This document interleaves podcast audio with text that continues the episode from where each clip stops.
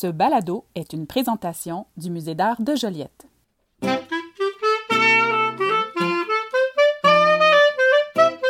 Bienvenue dans Spécialiste en la matière. Le balado qui parle d'art, mais qui en parle peut-être autrement. Autrement, car les intervenantes et intervenants que vous allez entendre ne sont pas des spécialistes du domaine des arts visuels. Pourtant, elles et ils en parlent avec brio. Les portes sont basses, comme dans le temps, parce que dans le temps, les gens n'étaient pas grands. Je ne sais pas pourquoi. D'après moi, on était attiré vers le sol. Là, on est attiré vers la lumière. C'est vrai, hein? Dans, le- dans le temps, les, les gens étaient petits. Fait que c'était toutes des petites ouvertures, pas hautes. Dans cet épisode, je reçois Mario Laurin, entrepreneur en construction pour les entreprises Mario Laurin Meubles Laurin. Nous avons visité ensemble l'exposition Regard en dialogue, Hébert, La Liberté, Suzor Côté et Fleming, la collection Acapracache de sculptures historiques, un don au musée d'art de Joliette. Pour parler plus précisément de l'œuvre, une maison pour Marc Aurel, Louis-Philippe et Alfred, de Nicolas Fleming, exposé hommage jusqu'au 23 mai. Cette exposition est commissariée par Anne-Elisabeth Vallée et Émilie Grandmont-Bérubé. Invitée par le musée à participer à un dialogue inédit avec des bronzes de trois grands sculpteurs québécois du tournant du XXe siècle, Nicolas Fleming a créé une œuvre immersive intégrant les sculptures de Louis-Philippe Hébert, Alfred La Liberté, de Marc-Aurel de Foix Suzor-Côté et les siennes. Les visiteuses et visiteurs se retrouvent au cœur d'une reproduction d'une maison ancestrale construite au milieu du XIXe siècle. Et ça, c'est quelque chose qui n'a pas échappé à Mario, le spécialiste en la matière de ce deuxième épisode. Ça, ça fait, ça, ça fait partie dans la- dans l'antique, ça. Les portes avec un imposte au-dessus, à l'intérieur. Aujourd'hui, il n'y en a plus de ça, à l'intérieur. Mais pour sortir à l'extérieur, il y en a des, des portes avec des impostes par-dessus. Il y a même des fenêtres avec des impostes par-dessus. Mais ça, c'est ça, c'est un signe de, de, de maison ancienne quand on a des divisions intérieures. Puis l'épaisseur des murs aussi. Parce que l'épaisseur des murs, dans le temps, c'était des maisons qui étaient faites pièce sur pièce. Fait que quand on avait des maisons faites pièce sur pièce, l'isolation, il n'y en avait pas dans le temps, fait qu'ils mettaient de la ripe, puis tout le bois était rough. Fait que ça faisait des, ça faisait que les murs étaient d'une épaisseur euh, autrement d'aujourd'hui. Aujourd'hui, c'est tous des murs qui sont beaucoup plus minces. Entre 40 et 60, mettons, c'était des murs qui étaient faits en rough, des bois rough, en 2 par 4. Et puis là, à partir de ce moment-là, ils remplissaient ça de rip. Fait que, puis là, ils foulaient la rip. C'était ça qui faisait l'isolation. Puis à l'intérieur, ben, c'était un carré de bois, tu sais, qui, montaient ça comme ça. Puis là, ça, s'il y avait des deux étages, ils continuaient. Le plancher était à l'intérieur des murs.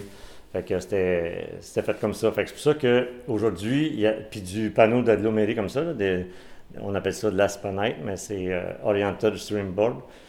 Ben, tous ces, ces panneaux-là, ça n'existait pas dans le temps. Fait que c'était des panneaux euh, qui étaient, c'était tout du bois. C'était soit de la planche de bois, euh, soit du lambris euh, qui était embouffeté. C'était, la main-d'œuvre coûtait beaucoup moins cher dans le temps. Fait que il y avait, tout était fait à la main. Fait que c'est pour ça que dans ce temps-là, euh, tout est en bois. Les intérieurs comme l'extérieur, ben, bien souvent c'était du tlabord de bois aussi, ou c'était du tlabord euh, en tôle, comme embossé, ou le toit c'était de la tôle. C'était tout le temps des choses comme ça. Donc, puis, qu'est-ce qu'il voulait représenter? C'était une maison antique, à voir l'épaisseur des murs, puis en voyant aussi les impostes, les petites euh, portes, puis euh, pour passer d'une pièce à l'autre, on appelle, ils appelaient ça dans le temps des, des arches. Donc, l'arche est beaucoup plus basse que normalement aujourd'hui. C'est pour ça que on le voit. Moi, en tout cas, ma réaction, ça a été Ah, on- ça représente quelque chose, ça c'est sûr. Fait que ça repré- Puis là, ben, en voyant tout, en faisant le tour, je vois immédiatement que ça représente une maison ancienne, une ancienne maison. Avec ce projet, Fleming nous propose une rencontre avec l'art dans l'intimité d'un univers domestique, déjouant ainsi les codes de l'institution muséale et participe au discours de l'exposition pour plusieurs raisons. Historiquement, ces statuettes de bronze étaient destinées principalement à l'espace domestique. Les bronzes sont souvent associés à l'art du multiple, car ils sont tirés en série, c'est-à-dire qu'il existe plusieurs statuettes similaires. Ces bronzes s'adressaient à l'époque à une clientèle de collectionneuses et collectionneurs d'art, dont le nombre était en hausse au Québec au tournant du XXe siècle. Ces propriétaires, issus du milieu bourgeois, étaient désireuses et désireux de garnir leur résidence de ces ornements luxueux, convenant parfaitement à l'éclectisme des intérieurs de style victorien. De plus, la maison reproduite est non seulement une reproduction construite au milieu du XIXe siècle, soit à l'époque de la naissance de ces trois sculpteurs historiques, mais ce n'est pas n'importe quelle maison. C'est une reproduction à l'échelle réduite de la maison Antoine Lacombe, un joyau patrimonial du paysage joliétain. J'ai demandé à Mario s'il connaissait la maison Antoine Lacombe et s'il l'avait reconnue. Point de vue des pièces, j'ai connu tout de suite parce que je savais que ben, pas tout de suite, mais j'ai fait, en, la visitant, j'ai bien vu que ah, l'escalier, puis euh, les pièces, puis ça. Mais après ça, c'est sûr qu'ici, on n'a pas le deuxième. Mais si on monte au deuxième, ben, on en a encore des pièces. je l'aurais reconnu aussi, mais oui, je l'ai reconnu au cours de la visite. Construite en 1947, la maison Antoine Lacombe compte parmi les plus vieilles maisons de la région de Joliette. Antoine Lacombe cultivateur de blé et d'avoine, fait bâtir la maison dans laquelle se succéderont une vingtaine de propriétaires. En 1989, elle est achetée par la ville de Saint-Charles-Borromée et devient un centre culturel actif encore aujourd'hui.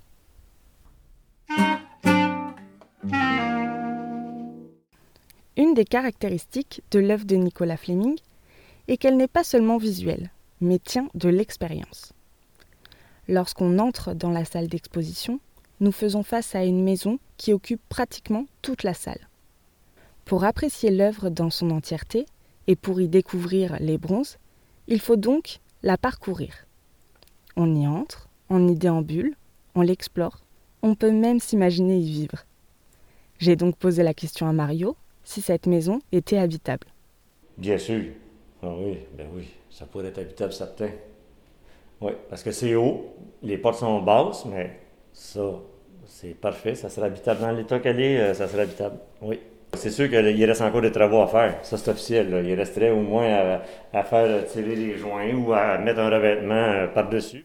En effet, quand Mario parle de manque de finition, c'est parce que le travail de Nicolas Fleming des dernières années utilise la facture en chantier dans ses œuvres.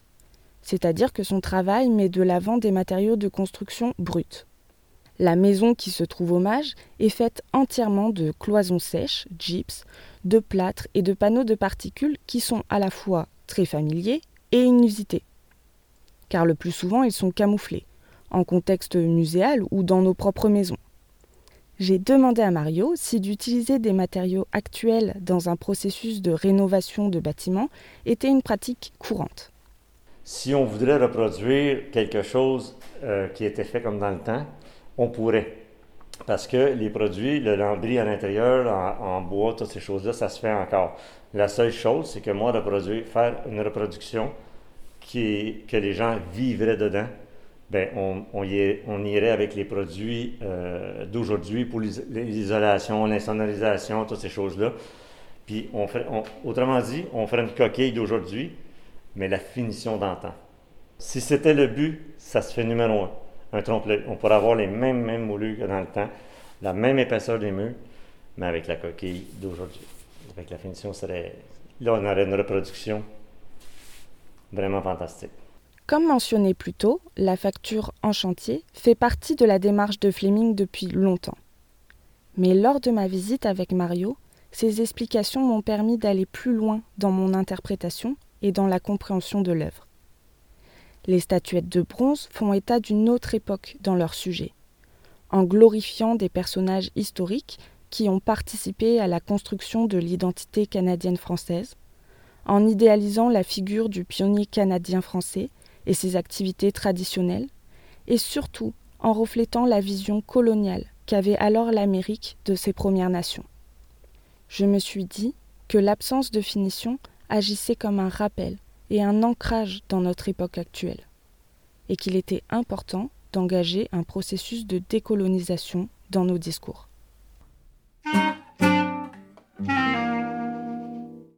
Mario Laurin m'a aiguillé tout au long de la visite et m'a apporté de nombreux compléments d'informations sur l'œuvre de Nicolas Fleming et l'exposition en général.